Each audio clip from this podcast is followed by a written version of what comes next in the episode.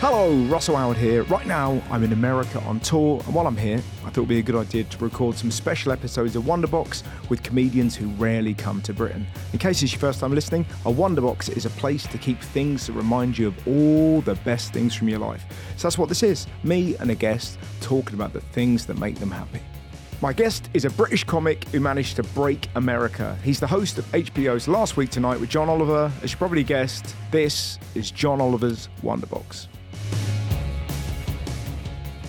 Hey, John, welcome. There you go. That's upbeat. Welcome, That- John Oliver. That is the kind of upbeat tone of voice that truly welcomes another human being. Have you changed since you come to America? Because you hugged me in the corridor. And that, did. that wouldn't have happened 10 years ago. And you're wearing cologne now. I'm not wearing a cologne. I've had a shower, but that is also a change. I've washed. That's Yeah. what I've done. How, how regular you do? have- You doing that every day? I might not have. Do you think I wouldn't have hugged you? I guess I probably wouldn't. No. I was very physically shut down. I think now I'm open to a hug if and only if I haven't seen the person for half a decade or, or Yeah. more. Fair. Yeah, you can't If I'm that. seeing you every day, no. No. Leave for five years. Sure. Then I'll hug you on the way back once. Then we restart the clock. Okay. Uh, So if I see you next week, you'll get a firm handshake. Yeah. And that's it. wait, is this similar rule for the kids or? Absolutely. Yeah, makes sense.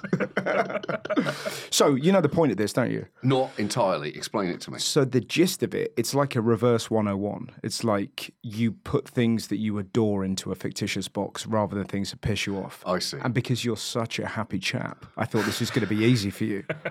this is why I'm so excited. Is I can't think of anyone better. Is it like Room 101 as well? And you decide whether that thing that someone loves, whether No, you no. destroy it or not. I don't destroy it.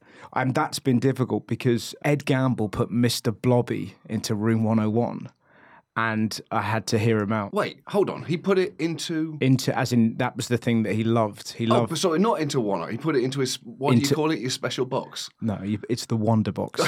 it's from the. Do you want the etymology of it? It's from the German Wunderkammer. Oh, oh, it's from the German. yeah, yeah. Oh, so there's not a dark story behind this at all.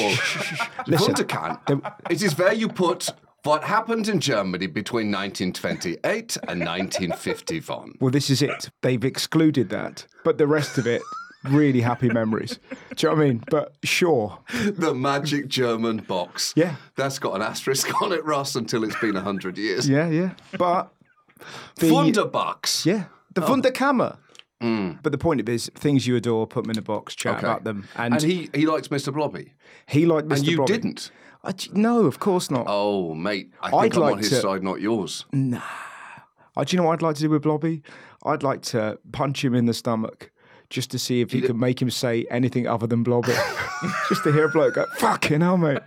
But he'd have still got that like Punch and Judy wheeze. Yeah. It, would, it would be funny. Ah, bastard! Blobby, Bastard Blobby! Bastard Blobby! But seriously, oh, oh, come on. I'm just a man, Blobby. I think I've got more appreciation for it after the fact than I did necessarily at the time. Because in many ways, it's like he's a perfect clown.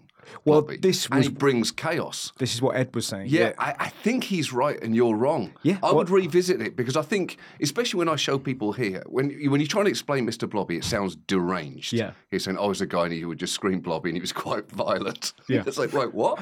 Show him clips. It is, it really is quite an amazing thing to have as a fundamental part of your childhood, a kind of old violent clown, probably German clown, Yeah. if, to to continue your theme.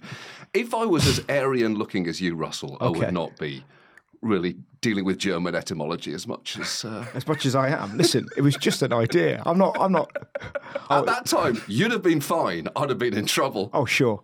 There's no mucking around. Yeah. I'd have probably been riding around on an Alsatian. But so what's the first thing? What is the first thing? So the first thing is a sound. Okay, nice. It's the sound of a slightly underinflated football being kicked. Ooh, ooh. That's the sound I like. The sound of a professional game is different Yeah. than the sound of a kickabout. Kickabout, you're dealing with a ball that, yeah, should be slightly underinflated. Mm. It's not being kicked precisely. That's there's a different level of satisfaction to the thud that comes out of that. Yeah. I think kind of some of my happiest times have involved that thud in the background. Well, I when I think of you, as well as your, you know, obvious success, I think of that uh, free kick you scored at Crystal Palace. What a free kick! Yeah, from nowhere. In off the bottom of the crossbar. Yeah, like 20, Steve 25 Williams. yards. He, talk, he talked me through the whole thing. yeah. He just said, just wrap your foot around it. It went like this, whap. And you did. And, and I did it a second time. I did it during, there was a story that I did for the Daily Show in South Africa ahead of the World Cup. And I was in Soweto playing a game, and it was all about how FIFA are fucking up everything to do with what's actually great about the World Cup, as they always do, like clockwork. And that football is still fundamentally amazing when you strip everything away. So I'm playing this game in Soweto in a suit, free kick, same thing, whip it in, in off the bottom of the crossbar, and I went absolutely mental. Yeah. Completely forgot I was on camera, just ran and ran and ran. It was, Um, what a perfect free kick. Was there an audience?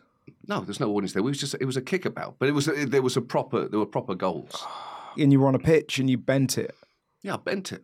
Was there a Bent it goalkeeper? Uh, yeah, there was a goal. I Oh, mean, I'm just saying. I mean, there may as well have not been one. Yeah. No goalkeeper in the world was saving it. I tell you what's incredibly frustrating. If you ever do something magical at Anfield, as I have, I scored a Rabona kick, which is Did where you? you? yeah yeah where you kick it for a penalty in front of the Kop. I took a Rabona kick, and I put it in the bottom right. The goalkeeper was dressed as a dragon. That doesn't matter. that doesn't matter. I still did it, but I've, it's I have a friend who played in one of those games, yeah. uh, a, a rest of the world game. He played with Zidane, Yes. and he spoke French to him before they went out, and it was clear that Zidane appreciated that a lot, and so he would kind of only pass to my mate, like thirty yard passes landing on his foot, and then he told him when penalties came around, he told him what to do. Said, "Do this, it'll go in," and it did. Oh my! And that was at Old Trafford, I think. Have you ever played in any of those games? No, I mean, is it fun or is it terrifying? it's it's. How many have you done now? I've played two. So I played in Soccer Aid. Was the second more fun than the first? the first was more fun because the nation watches it, so you you feel the entire country like, because it's such a silly showbiz game. Yeah. But you've got like Clarence Seedorf. Oh my god! I was getting marked by Cafu. and and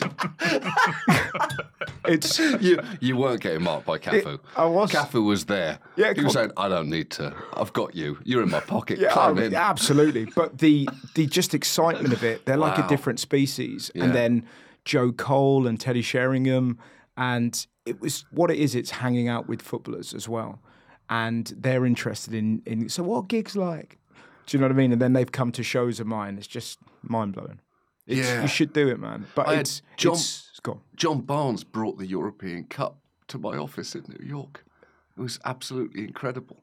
Liverpool playing a pre-season game here, so we were just doing like a little bit of a promotion for them coming here. But Yeah. he brought the European Cup with him, and having John Barnes hand over the European Cup to you makes you think this isn't the way I wanted it to happen, but I'll take it. Absolutely. John Barnes came on my TV show, and I said, "Help yourself to some sandwiches as you mm-hmm. leave." He took the whole tray. Good for him. Did he Good for him. He walked out with the whole tray, and I Oh. couldn't say, "No, I meant one or two, John." Like that was for everybody. he literally just wandered out. Do you know the comedian Gilbert Gottfried? Yes. He was a wonderful man. Yeah. Really deeply sweet. And uh, he was famous for taking everything from a hotel room or everything from any place that he was at if he was invited to. To the point that we had a whole we have a whole snack cupboard in our closet. The first time he came uh, in our office, the first time he came over, he brought an empty backpack, like a rucksack, and he walked out full like Nice. We every, every time he would turn, he would turn up empty bags, and he would leave having committed a small scale robbery. Lee Mack perpetrated a phenomenal lie about Anne Robinson, the TV host, that Mm-hmm. she steals kettles from dressing rooms. and I think it's better. It's, it's just worth pushing that, isn't it? It's such a. hundred percent. What what he's done there. Lies are always, you know, fun. What he's done is he got the perfect combination of the person and the Yeah. object. Anne Robinson steals kettles. I'm willing to go to my grave insisting that's true. Yeah, it's it's though that kind of bullshit that makes the world go round. I really just don't. Careful with that kettle around Robinson. well, that's the thing. It's like that, but that's what I love about. It's just silly. Like that's the good side of conspiracy theories. Yes. they can be fun. Absolutely. Well, conspiracy theories are ideally, right, are there. Ideally, in their best form, are there to make the world a more interesting place than the one it actually is. And I think, in general, they're only there to try and make sense sometimes of the senseless, right? Mm. Because sometimes when random acts happen, it's less frightening to think that there is a grand conspiracy and a plan in place than life is chaotic and sometimes terrible things happen without explanation. It's much more calming as well as interesting to think that Prince Philip personally ordered the execution of Princess Diana Yeah, than she got dinged in a Paris tunnel. but it dinged. Um, what What's interesting, I I think about conspiracy theories now. They've got a lot more. They were so much more innocent when we were kids. That so it was like, oh, Ooh. I think they were. I, I refer you to the the big one about Richard Gere and the hamster. Yes. like that was so innocent. Yes. that Gere was obsessed with putting hamsters up his hoop.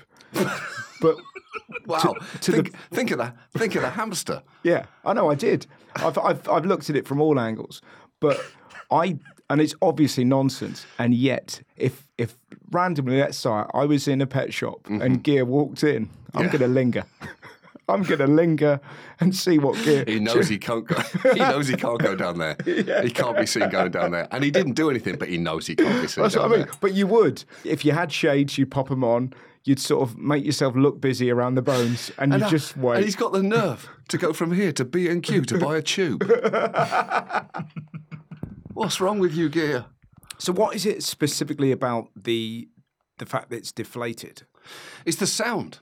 Right, every time I walk past kids playing in a park now, it's the sound that it makes. It's the thud and the scurrying of feet Yeah. that just takes you back t- to your childhood and not even childhood, like when we used to play on Tuesdays Yeah. or when we played at Al Pitcher's wedding. You realise that some of the happiest times I've had have been chasing a badly kicked football around. Yeah. And do you play soccer now in America? Have you I like- don't know. I don't. We, I, I used to a little bit, but it's just very hard with kids and this Yeah. job. So yeah, I don't do it. What I'm, I dream of going back and playing Tuesday football one week in Crystal Palace. what do you do aside from work and the, the kids? And the- Nothing. it's just you, you're Yeah. in it. No hobbies. there must be no some hobbies. There's no time. You smoke a cigar? you look like you smoke Fuck a cigar. you. I bet you do now. So aside from cigars, what are you doing? Nothing. You doing oxygen oxygen tanks? no. I think you've got. But so it's just work. But all right, what about during the strike? Then oh, during the strike, I had to do stand up to pay my staff. So Which it was incredible. like f- hastily written stand up and then frantically touring. So thankfully, it worked out. I mean, that, that's the thing. The crazy thing that you never anticipate as a comedian is that you're suddenly going to be responsible for a lot of people because it's such an irresponsible job. That's Yeah, in right. Mm. many ways a key attraction. But to realize there's a building full of people who are responsible for you is quite a weight to carry. It should, and it should be as heavy as it is, right? So, yeah, the key thing to do was to keep people paid. That was the only thing that I was supposed to do.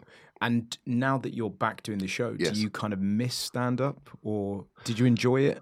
I did. It was, you know, I had to get less rusty at it really quick. Mm. So I felt pretty guilty the first few gigs I'm doing where you're presenting partially baked mm-hmm. material to Yeah. an audience and hoping it's enough. But by the end of it, I was, yeah, like you fall back in love with it for sure. I miss it terribly, but it's just there's no time. So there's no time to do stand up aside. No. Yeah. Uh, aside from this, the From the show that I'm doing now, show, yeah. no, Yeah. definitely not. No, this is like a year-round, fully immersive commitment. So there's no space. and do you think this will be what you'll do forever? I mean, I love it, so I'll do it as long as they'll let me do it Mm. for sure. But you know, we're on, we're constantly in trouble. That's part of the Yeah, but you joy like trouble, don't you? I love it. Yeah, yeah, Yeah. I think you're one of the f- sort of best at dealing with trouble that I know. I think I love it. though. Yeah. that's the thing. Is there's a childish part of you that thinks, "Uh oh, Were you uh, that company sounds mad." Were you spanked as a kid? Was I spanked? Yeah. I'm sort of seeing if there's a pleasure pain thing going on. I'm trying to get deeper. God damn it. I, I mean, I was just so saying. hesitant to come here, and and now I'm angry at myself for not listening to that voice. I knew there was going to be something that annoyed me. I was not spanked as a kid, no. Although I, I, I was of it? probably in the last. God, now you say that, I was probably in the last few year groups of a school where we got hit. Yeah.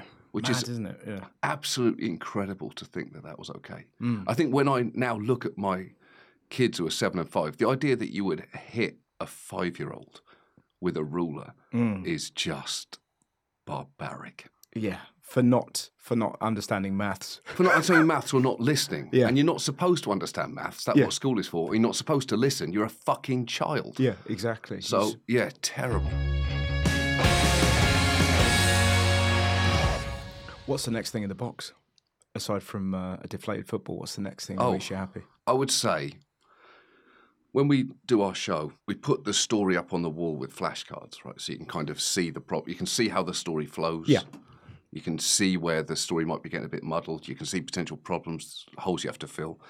And we keep a collection of like the final card, which sometimes explains something utterly absurd that we're doing. So we have one that's like John marries a cabbage, or Michael Bolton sings about an anus, or Edward Snowden. Yeah. And those final cards, they're just so satisfying because they're so dumb. It's almost like you're manifesting something to life. Yeah. Steve Buscemi tap dances. Like, it's it's amazing to think that that card because we write them before it happens, and then then it, we film the show, and then we come back, and then there's sometimes a card that you go, well, let's keep that one Yeah. because we managed to make that happen. John unveils six thousand pound cake. That should be read out at your funeral. like over really somber music. Yeah, uh, that's the thing. It really feels like it's it's hard because it's such a volume thing to do. You're just supposed to be like pounding out shows, and there's never time. Part of the the healthy side of it is there's never time to dwell too long on something that's gone well or badly. So But presumably you have those moments when you're walking in the street and somebody just goes, "Oh, that time that Michael Bolton was singing about an anus." well, it's it's more like if you look at the card and you think, oh yeah, he sang about that anus, and I was standing next to him screaming. I was standing right behind him saying, "Tell it to them, Michael." and and it was about the IRS that story because the whole the whole conceit was about how you should fund the IRS, which is basically the tax collection agency in America. yeah. And it was him singing, "I don't want to know what life is like without an anus." but which is obviously brilliant. But what I'm interested in, it's the conversation, like because the idea, brilliant. Yeah. And now, how do how do you get from the idea? Incredible. We got to the joke, right, which was, and it felt like that was a decent landing point of the IRS is the anus Yeah. of American government, right? No one wants to talk about it. No one really wants to have anything to do with it, but it's massively important. Yeah. and if the anus fails, the body's in trouble, yeah. right? Beautiful. That's basically it. Yeah. So now, when we made the leap to Michael Bolton, I'm not sure, but I know that call was made to him. Who And made the call? Because presumably you then have to relay. I knew he was funny. Yeah. right? Because he had just done a song uh, with Lonely Island, who uh, worked for SNL for years, about Jack Sparrow, the pirate, and it was really good. And he was very, very good in it. A- A legitimately funny man, and he knew exactly how to kind of do it without trying to make it too funny. Yeah. Yeah. I thought he might be tickled by the idea. Yeah. And then when it was clear that he could and would do it, it was very exciting. When he turned up and sang it during rehearsal, it was like an absolute dream. My dad had his album. Oh my god. We used to listen to that in the car and to think I'm standing next to Bolton, who's still got pipes, pipes for days. Yeah, yeah. To have him really commit to that as I'm standing yelling like Flavor Flav, yelling over the top of him. Tell him, Michael. Tell the people about it. But I love that. It was just pure joy. have you ever looked at one of those cards and gone, "That was the one that got away"? That there's there's an idea that you haven't been able to get across the line. Oh, like Beyonce fighting Henry the Hoover or something like There's, that. there's loads of those ideas, but I guess Is there one that kind of springs to mind? well, no, because by the end, of, by the time we're putting it on cars, we're locked in, right? So those particular cards are more like a physical manifestation of something that actually happened. Right. Like going to Moscow. Oh yeah, I was in Moscow for 36 terrifying hours, or meeting the Dalai Lama, or unveiling a 6,000 pound cake. You realize it happened. So it's not. It, it's more satisfying because it was something that you managed to pull off. Yeah. The idea is that you can't quite get up the hill. It always feels like you're putting them back on a shelf, hoping they might come down in the future. Yeah, it's funny, isn't it? Like, I don't accept they're dead yet. yeah, totally. It's it's so funny, isn't it? It's like we have that with stand up where you go, okay, it's not it's not right for this World Cup, but in four years' time, it might just work. It's funny. I loved that Seinfeld documentary, Comedian, so much because you just watched him struggling. I think there's one point like he's kneeling in a kitchen waiting to go on, and he's just so miserable because he can't get a bit about a duck to work. Yeah, man. And I think lots of people watch that thinking, well, it doesn't make any sense because here's a guy who could not have been any more successful at that point in his life. Why is he worried about a duck choke? And to me, it makes more sense than any of the other stuff. Exactly. Of And- course, he's worried about the duck choke. He can't get it to work. What can't you see? Yeah, and it's well, whenever you see Seinfeld come to life, it's when he's talking about comedy. It's unbelievable. Oh, like with all the wealth and status he's got, what gets him going Oh, are new ideas Definitely. and bits. And it's the very fact that he kind of sees comics and talks to other comedians. He's a groupie who happens to be Jerry Seinfeld. Yeah, just oh, and I think it's that. I guess it's so tiresome for most people to hear about comedy because they either don't care or the mechanics of it are just not interesting to them. That when That was said like a man who is married to an ex-medic, and That's I, right. I know that feeling. oh, Like, you had exactly. Yeah. that's true. It's so funny, like given because that's what's absurd, given your wife's That's so job, true. to, that you don't ever, in the same way I don't, get to come home and go, oh God, life's so hard. it's so difficult. It's true. It's very hard to explain why it takes such a toll on you. It's so intrinsically easy to understand. You've seen something universally agreed upon to be horrific or immensely difficult. Of course, that will take a toll. I can't get my duck bit to work. Yeah. Seems to pale in its existence, but the feelings are the same. Th- th- that's the funny thing that they're and being a doctor, I think, and a comedian, very similar jobs. In the- wait, wait, because we hold lots of pointless information in the way they hold lots of useful information, but it's that same kind of memory retrieval system. It, ours happens to be pointless. The inventory is different, but they are full. I think the other similarity is that you probably need a pretty dark sense of humour. Yes. doctor, or especially so. Kate was a you know was a medic in like in a literal war, Yeah. And i if you don't have a sense of humour during that, I don't really know how you're going to survive. Like when when our son was born, there was all kinds of problems in that pregnancy, and so we were spending a lot of time in the hospital. And it felt like there was a utility to making the nurses laugh there because what else are they going to do? Yeah. Like if you're in a NICU, you're seeing the worst thing you can imagine happen. They have to laugh. They have to. Mm.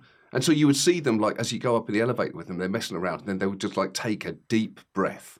The elevator opens, and then they walk into the thing that they're going to have to cope with. Mm. I, I cannot imagine how you carry that stuff. Absolutely. I remember once being told a story about a patient that they'd had where this guy, there's a risk of paralysis. And apparently, one of the reasons you've got to do, there's a far more technical term than this, but you have to, you put a finger up the arse and see if there's a reaction in some way. And the guy, listen, this is so English. The guy went, What? Like that. And they were saying, That's what we've got to do. And the guy went, oh, Let me call my girlfriend. right. So he, he called his girlfriend, and you know the doctors were pretty confused by this, and uh, he was having quite a heated debate with her. And then he spoke to the doctors went, "It's all right, you don't have to do it. I had a word with her, and I've put my finger up my ass, and I'm fine." it's, it's just the most insane chat. Yeah. My dad's dad was a really funny man. And I think he kind of taught me to misbehave as a kid. I, I loved him. Yeah. And he was kind of, he was a physically ridiculous looking guy. He had like massive ears like the BFG. And um, I remember the last time I saw him, in fact, he was clearly not going to live for long. And uh, he was on the ground floor of this home that he was in at the time, and I thought my dad went to get the car, and I thought I'll just climb out the window because you know that'll be funnier. And then he said, the last thing he said to me was, "You're an idiot." That's the last thing I heard. I, I spoke at his when when it was his funeral. Soon after that, he was a really funny guy, so it kind of felt inappropriate for that part of his life, quite a fundamental part of his life, not to be on display. Mm. So I told, I, I kind of spoke and told a bunch of funny stories Yeah. about funny things that he'd said. And it was, it definitely felt like there was a utility to it. And it also felt like there was definitely part of me thinking, this is going quite well. I'll add in a couple more. I remember looking down at my mom in the front row of the pew with her looking up at me and saying, that's enough Yeah. now. Go, that's, what do you mean that's enough? Yeah, I know. What do you mean that's enough? Handing it back to this vicar? He's going to fucking blow it. He's this. gonna ruin it, yeah. He's, gonna, he's got nothing. And I've got him now, and I think I can push through. I reckon two. I reckon two. I'm going to say two Yeah, more exactly. stories, and uh, that's going to mean five Yeah, more so stories. just tapping the coffin like that. You got. You have to let me dance. Put me in the game. Don't don't hand it back to this guy. But the problem with it, because I, I spoke at my granddad's funeral as well, is, you know, it's when it gets good to you and you f- you feel your shoulders going back. That's right. That's the problem because that's, That's right. And I think my mom, to her absolute credit, saw the shoulders go back and go, "You're Whoa, done now. whoa, whoa, Yeah, You're done yeah. now." Exactly. It's a bit like subbing Salah off at 70. It's like, let's keep him, let's That's keep him fresh. He doesn't like it. He doesn't like it. But, but it's for the best. Can you imagine that? If your mum says enough and then you get stroppy at a funeral. Walk straight past her. yeah, exactly. I had five more minutes. you tart. Take off the tie. Yeah, yeah, exactly. You're going to put him in. Yeah, yeah. Like- just at the yeah. I'm the- not watching this. I'm not watching what he's about to do to this yeah, room. and it cuts to you at the back of the funeral, just taking your socks off. Ashes to ashes. How's that funny? Exactly. Well, he wasn't even really. Oh. Yeah. the my, at my granddad's funeral, the what I loved, and I it's odd to say you loved it, but I did. I it just I was I reminded me of how proud I felt to belong to my people. But we went to this uh, the wake was at a place called Peasedown Cricket Club. So there was, you know, there were lots of my family there, but just people who were also at Peasedown Cricket Club. So the two things blended together. And this guy told me this. He found out I was a comedian, the barman. He told me this awful racist joke, and he went, "Have it." like that, but he was, and he was giving it as if to go, "It's given me a lot of great service. Take it. Oh that's my yours." God. It was the weirdest, the With my- weirdest day. My other granddad's funeral Did you speak at that? up in Liverpool, I didn't, but my hi- his wife, my grandmother, she wanted us to go to this fish and chip shop that they liked Not straight to. afterwards. Oh, phew! Thank God. I thought you were going to batter him. I thought that's that's no way to get rid of Grandad. As as Harry would have wanted. Yeah, put him in there, la. Hey, you got any scraps with it? That's it. But we went straight from there. So like she Stinking of chips. she walked no, she walked in and like the guy who owned the plaice went, All right, Bob, yeah, how's Harry? And she said, He's outside. Here he is in the box in hers. Oh, sorry for your loss there, Bob. Oh yeah, we'll have uh, place and chips. So hang on a minute. So you just parked Grandad up? parked parked him outside, had fish and chips. It's absolutely brilliant. Utter chaos. Presumably you eat those chips quickly. Because no, that, honestly, I was laughing as a kid. I'm laughing so hard at that point because it's she's caused mayhem. Of course. she's ruined a bunch of fish dinners Yeah. by p- rolling up with a hearse. Yeah.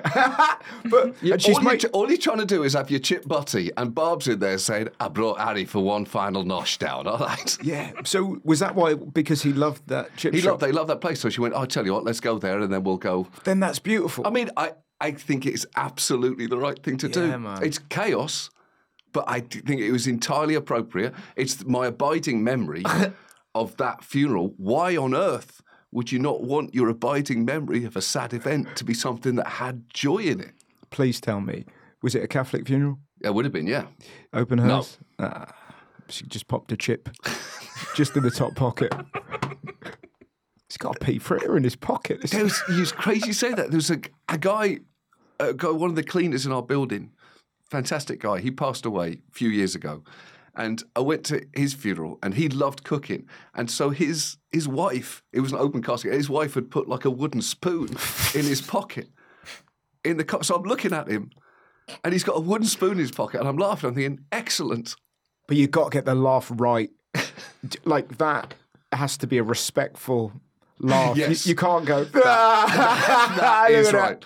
That is right. It's more of an internal laugh. Of, Yeah, um, oh. Very amusing. I like it. Yeah, Not- yeah. And I will. I'll enjoy this later. Yeah. Not now. Yeah, man. What's it like? An op- I've never been to an open. That must be weird. Very, very weird. I don't. I mean, I understand the argument for it. I just don't see the point because it doesn't look like that person anymore Yes. in any meaningful way. So it may as well not be them. Yeah. Like it's it's like a drawing of someone. It doesn't make sense. They're gone. It doesn't. I would be interested to know what the argument is for it giving you comfort. It never gave me comfort. It Yeah. just um, it just seemed slightly unhelpful. Yeah. Uh, but luckily, the spoon was there to focus on. Well, that's the thing. Like, what would you have in your pocket? Do you think? God, I haven't thought of that. It's so. If you got a chance to plan your funeral, you should do it well. A friend of mine um, has um, stage four cancer, and she had the funeral, so she can be there. Oh, that's great. and she's a, a lady called Kris Hallenga. She runs an amazing breast cancer charity. She said it was absolutely brilliant. Yeah, She said it was a really great day. yeah. that makes sense to me, though. Um, Yeah. The only snag is it's it, it just feels a bit embarrassing, and Yeah. yet do you know what I mean? Because people are going to say wonderful things about you, That's true. and then you're just going to be there going, ah, fuck. I do, I do like the idea of someone giving people the funeral that they wanted, though, as well, because it feels like the communi- communication continues. My my uncle died of AIDS, so he had a long time to and attending a lot of funerals, kind of to work out what you want to deliver, and it made it far more impactful. It, in many ways, it made it more devastating because it's Yeah. like he's still talking to you. What did he do then? What did, it was just like he, he decided what readings he wanted, what music he wanted played. So it was very very personal. It's not it's not projected onto him. Right? Yeah. It's him communicating through it. And so it, beca- it became partly because of how old I was and how much I loved him, but it, it became the kind of the abiding memory of a funeral. It had the biggest emotional impact on me because, And- because of that. Yeah, and but I think what's interesting is what when religion is removed from a funeral and you Yes. get you get a glimpse of the person. Absolutely. Yeah. I think that was that was also really important to me because none of the religion ever worked for me. So it, it's, Yeah. it, it feels. I mean, it feels aggressive to say it's fraudulent, but you don't connect to it at all. So It's just no, silly. There's It's no just- comfort there. Yeah, yeah, yeah. So, uh, yeah, I, I found that funeral much more impactful, partly because of that. It was done through like readings that he loved, or you know, philosophers that had meant something to him, or music that he'd either composed or, um, or that had real connection to him. So it was a much better way to go. I and then subsequently, we get a final connection with that person because it's a true imprint of of who they were, Definitely. rather And- than here's the like- song you have Yeah. to sing. Yeah, exactly. And it and it felt like, especially at that time, with you know the gay community in London, where AIDS was just devastating this community. It felt like the final thing of taking a little bit of control back, Mm. that you could go out the way that you wanted to. Yeah, man. What's next in the uh, in the old box? I couldn't work this one out. I would want something to make me think of Edinburgh. Right. Uh, the Edinburgh Festival. So as a physical object, I don't know, it'd be like maybe like your the Pleasance Pass or something. But I think it'd be more of a feeling, the feeling of walking up like a cobbled steep hill, cold in Yes. August, wet in August, to perform to seven people in a hut. You would think from the outside that that is the description of a miserable walk, Yeah. whereas in fact it's about as happy as you get. Yeah, well, I, w- I went this year, and to go to the Edinburgh Festival as a punter is really exciting. And you forget how much fun it is to kind of cram in a load of shows. Did you do any shows Nah. I at all? No, I just I was there for five days, just kind of watching stuff. It was just a reminder as an old man walking around Edinburgh, seeing all these kind of young comics. Oh yeah. You just kind of got really giddy Yeah. off their energy, and you go, it's little versions of us, just kind of making their way in it all. And what what's great about the Edinburgh Festival, particularly for kind of American comics, you pro- you don't really seem to have that where it's this not. place that you can go where anybody can go. You don't have to be invited. You just go there, do 28 days of shows Yeah. and figure out what kind of comic you want to be rather than Yeah. be allowed to go there. Yeah. It's the the steepest learning curve you can possibly have. Because I you learned- went it's for the most ro- consequential lessons that I learned. Yeah. In comedy. It was. It's kind of going to university to be a comedian, right? But for, particularly for you, because you, so we became friends.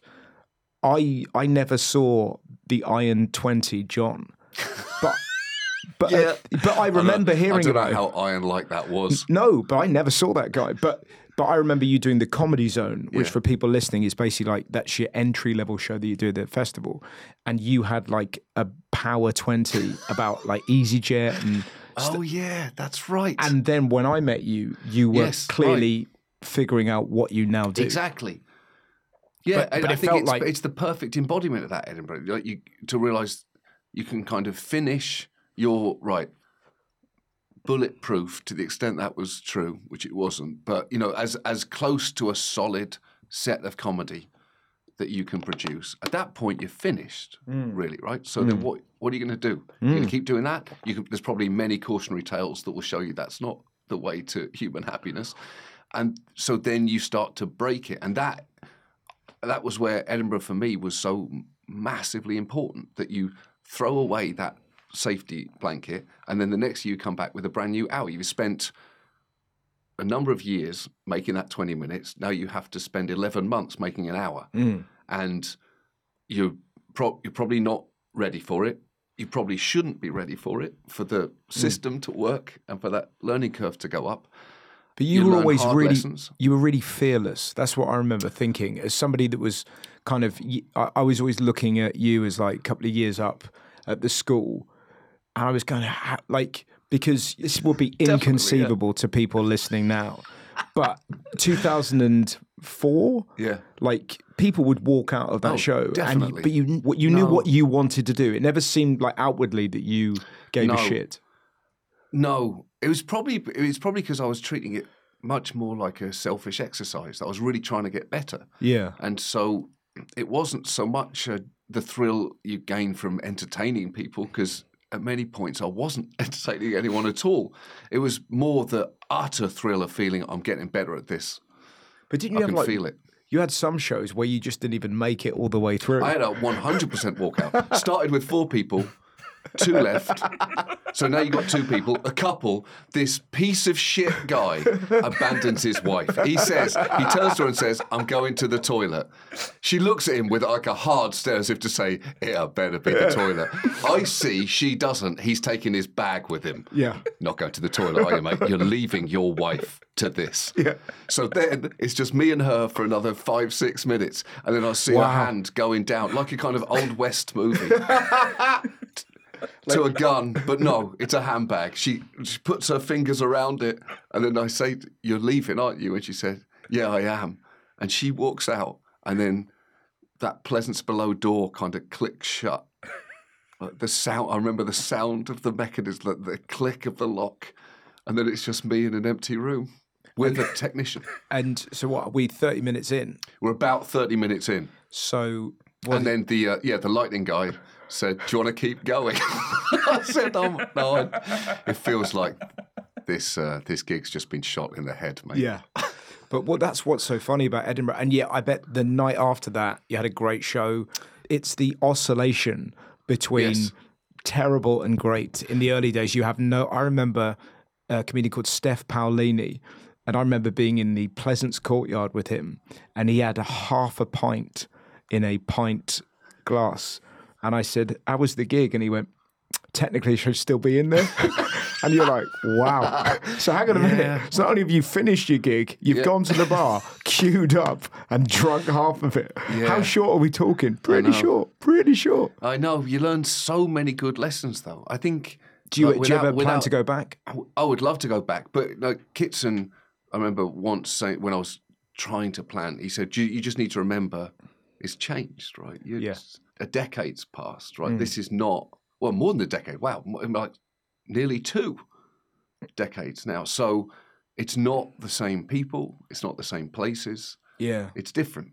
I think it, once I'd got my head to the point of understanding, oh, it's not gonna. I'm not gonna see Favorite. the time capsule version of it. Exactly. Favorite isn't Exactly. I was literally just gonna say it's not gonna be Yeah. Jermaine and Brett and mm. Demetri at Favorite. Yeah. I think once I get my head around that, I think I can find some enjoyment in. Oh, it's a bunch of little Jermaines. Yeah. Everywhere. Yeah, yeah, I loved it. I really enjoyed it. And also, I was there with our picture. And what was fascinating this year at the festival, everyone was talking about having ADHD. That seemed to be the strain that was going through. And Pitcher said, These guys have got a real nerve because I'm hanging out with the OG of ADHD. Who the fuck are they to Didn't talk? need a diagnosis bouncing off the walls. This Yeah, one. absolutely. Well, that, it reminded me of like staying in flats. We never stayed in a flat together. In Edinburgh? Yeah. No, I'd have killed you. Yeah, but Zaltzman did. That was that was one of my highlights. I stayed in Edinburgh for two years with Andy, and that uh, that's when I realised I had a problem because he would explain. He was like, "You've got your cup of tea, you've walked past the sink, and then you've put the tea bag on the floor there. I don't understand. Like, why have you gone past? You've gone past the bin, and you've just put it on the floor. What is fucking wrong with you?" I said, "I don't know, Andy. It's just." But I've got better. You'd be pleased to know I've got better. I had to have real help. Good for you. Yeah. You know that scene in The Wolf of Wall Street when uh, DiCaprio has the orange juice and he just throws it? so, so me and Keris watched that in the cinema and she was like, fuck me, it's you. That, that is a harrowing thing to be compared to. You see that monster on screen? That absolute monster. You do that. yeah. yeah. I was delighted. If you were better at maths, that would have been you. Well, it's a bit like when my brother said you're like Nicolas Anelka and I'm like, how am I meant to be upset by this?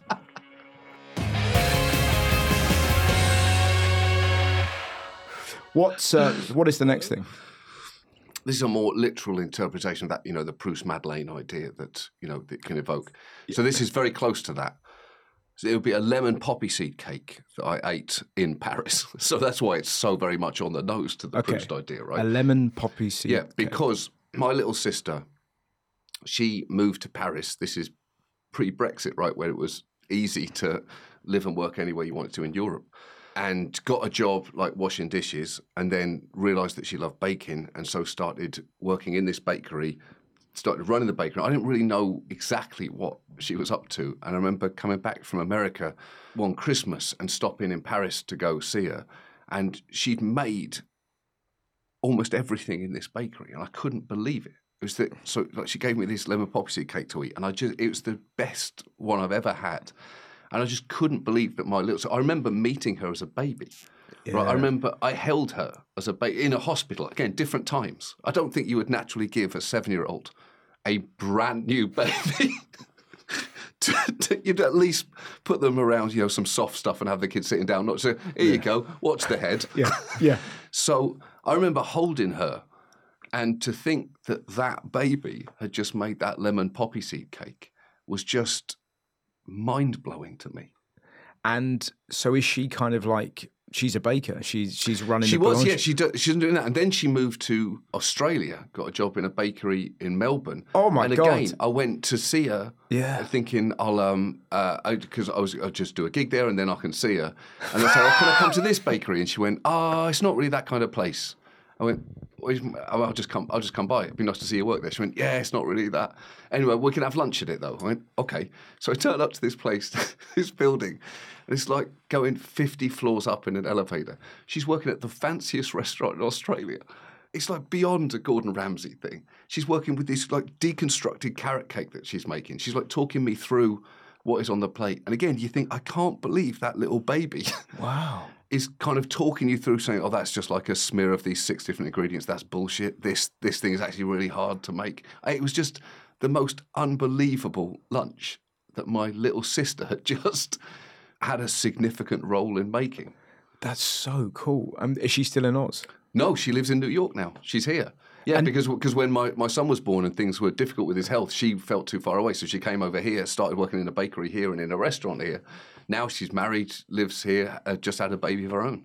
Oh my god. The, mo- the most overwhelming thing that I had not really planned to, to be affected by was when I met her baby, and you realise I'm holding. It's this. It was the real. It Yeah. was taking you back to when I was seven. Like I'm holding this baby that came out of that other baby. yeah, man.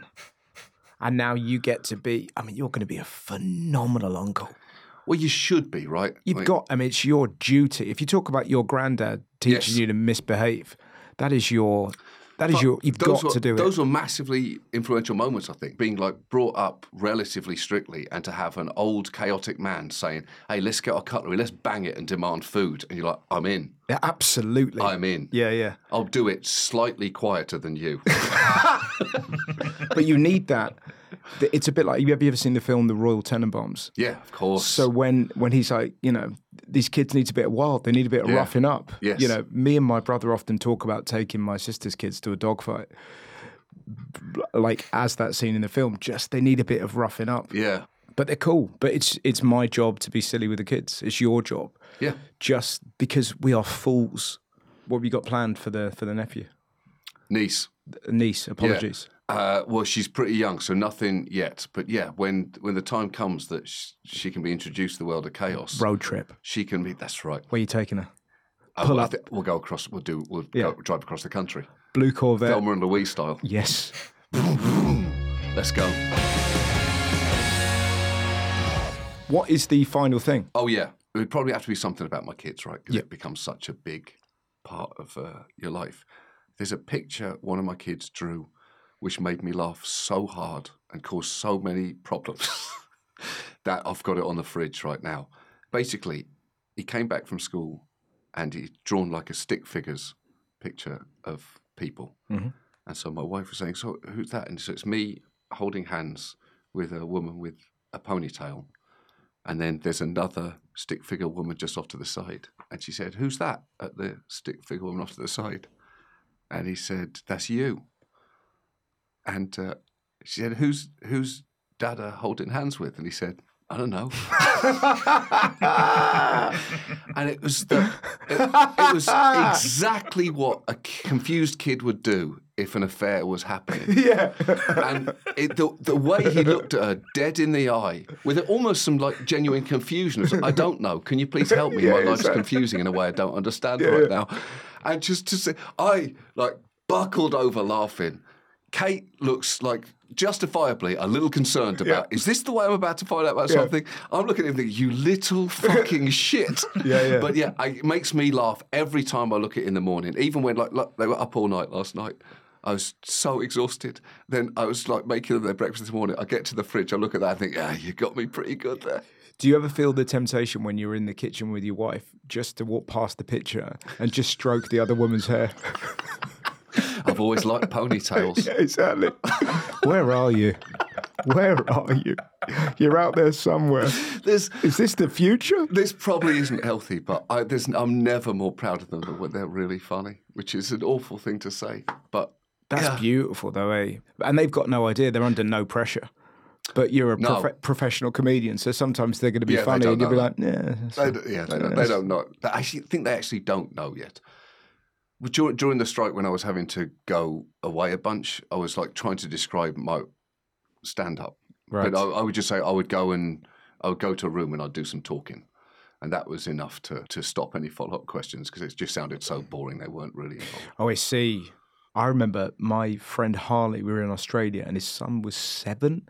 We were backstage and there was kind of like this little circular window and he, I lifted him up so he could see his dad on stage, Oh, but he yeah. couldn't hear him. It was incredible. Really? Oh, he was so excited because he just didn't know what was going on, but he could just see his dad, almost like this weird superhero figure that was kind of Yeah. shouting and screaming. And we, what we did before the show started, we got his son to put the water on the stage with the tour manager, and and we were Oh. like, "You're going to enjoy it, but don't look at the crowd. Do not look because it will freak you out."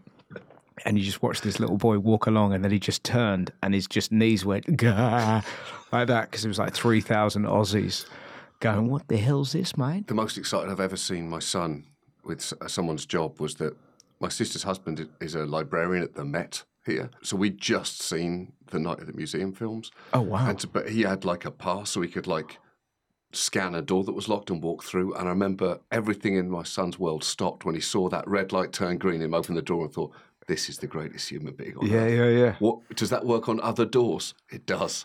Let's go. Yeah, Let's wow. go through all of them. you're going to struggle to compete with him can't. as another uncle. I can't. It's the. It's. I mean, that is. It's the magical for a kid, just running around the Met, going Oh. in rooms you're not supposed to be going in. God, your your sister sounds like she's had a phenomenal life. But she really does. Like, Yeah. so were you close as kids? I don't. I mean, there was a pretty big age gap. That's what I mean, That's, but the, it- that's the thing. I think it, was the more. I, I think that might be why that lemon poppy seed cake thing really stuck in my head because that was Mm. the first time I- you, you, know, you just naturally freeze every memory in amber, right? You, Mm. Everyone's guilty of doing that with kids. You kind of just see them as the. Or I'm guilty of doing that with Edinburgh, right? It's that I think of it back to the time it was Favourite and us running around, and Mm. of course it's moved on as things should. And I think that lemon poppy seed cake really made me think, oh no, you've had a whole life between when I held you as a baby and here you are making making pastries in Paris just Yeah. because you thought that might be something you were interested in and you were and so you did it. It was part of that reason that made me so sad over Brexit because it, you realise that young people have their horizons constrained a little bit in Yeah. the way that they weren't previously Yeah. it would not be as easy for her to make that move so effortlessly as it was, and it Ye- was really important to her. And it's not the same if you do it at, at Greggs.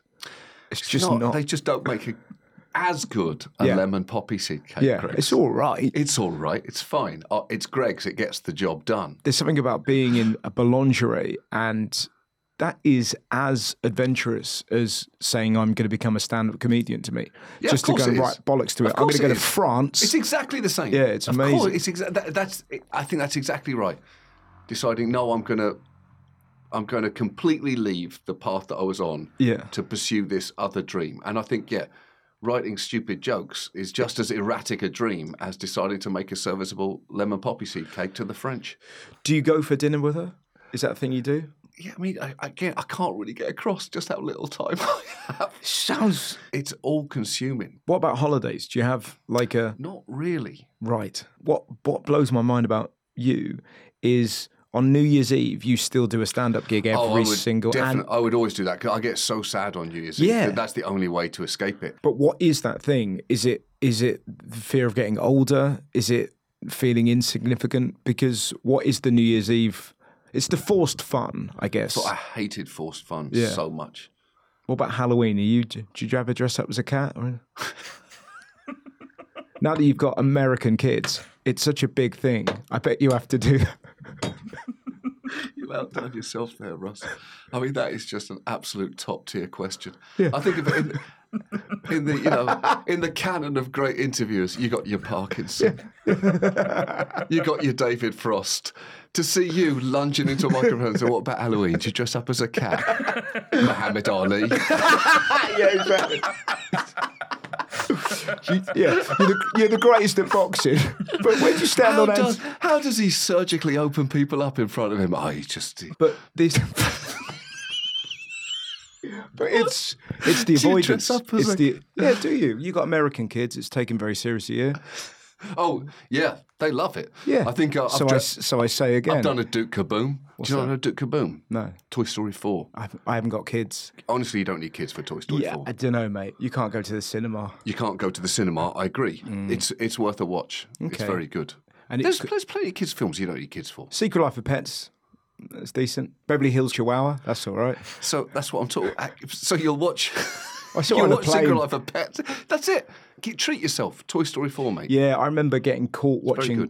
Beverly Hills Chihuahua, and there's a scene in it when one of the dogs brushes his teeth and goes minted, and it just got me. Uh, so I, On a I- plane? Yeah, so I really bellowed, and the stewardess, pretty unprofessionally, just looked over and go, "What are you laughing at?" And it was just a Oh, fucking kids film.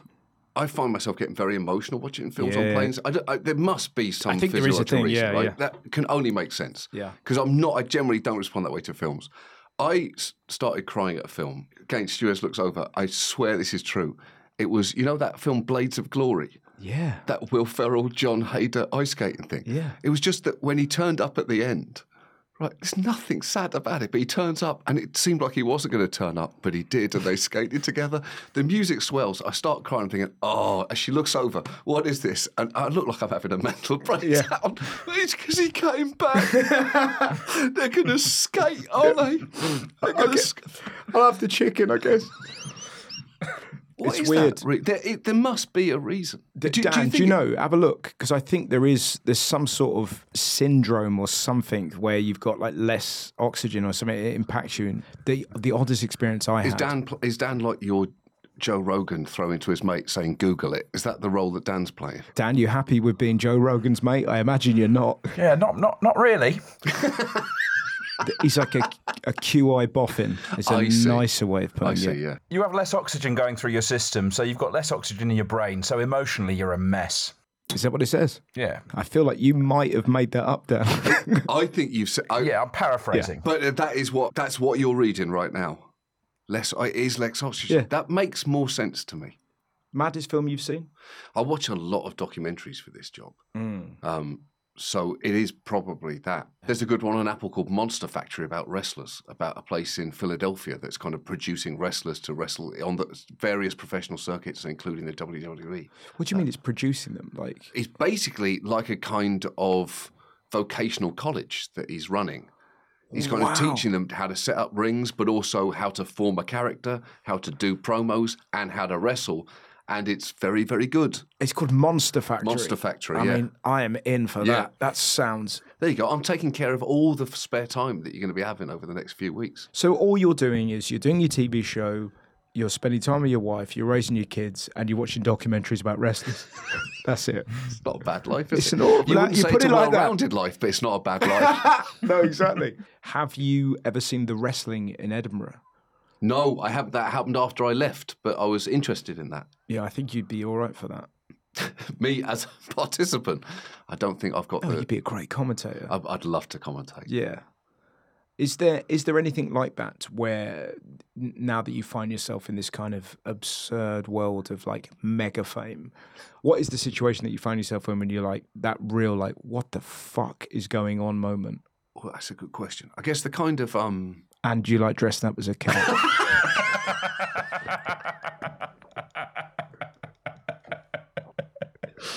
Parky couldn't work at two speeds, could he?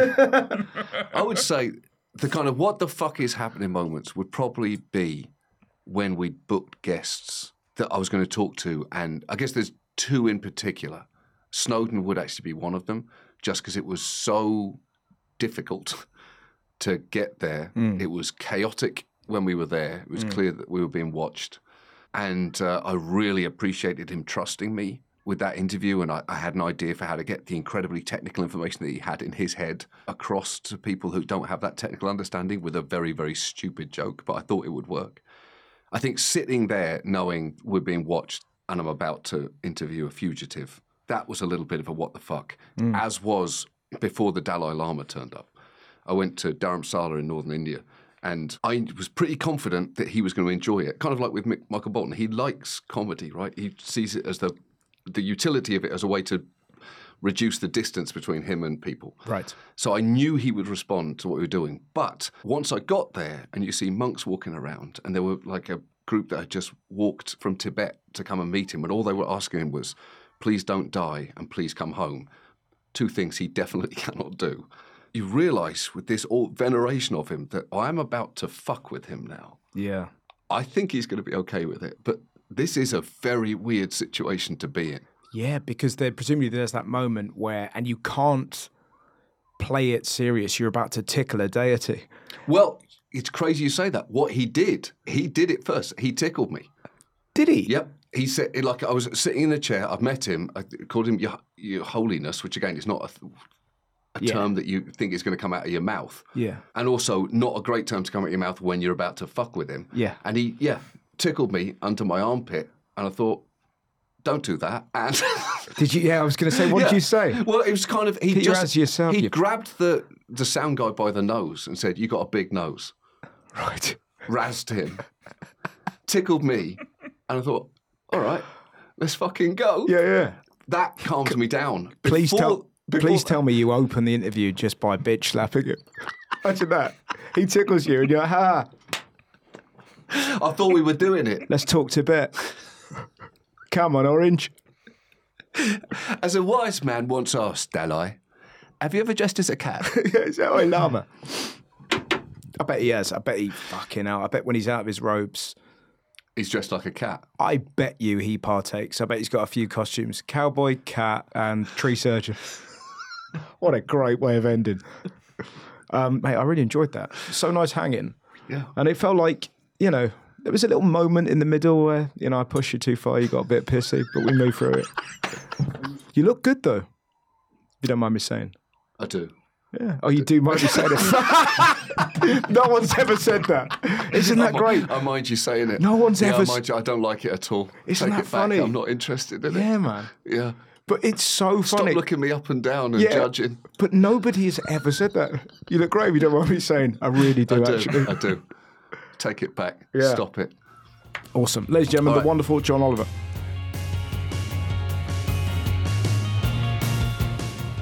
So that was John Oliver.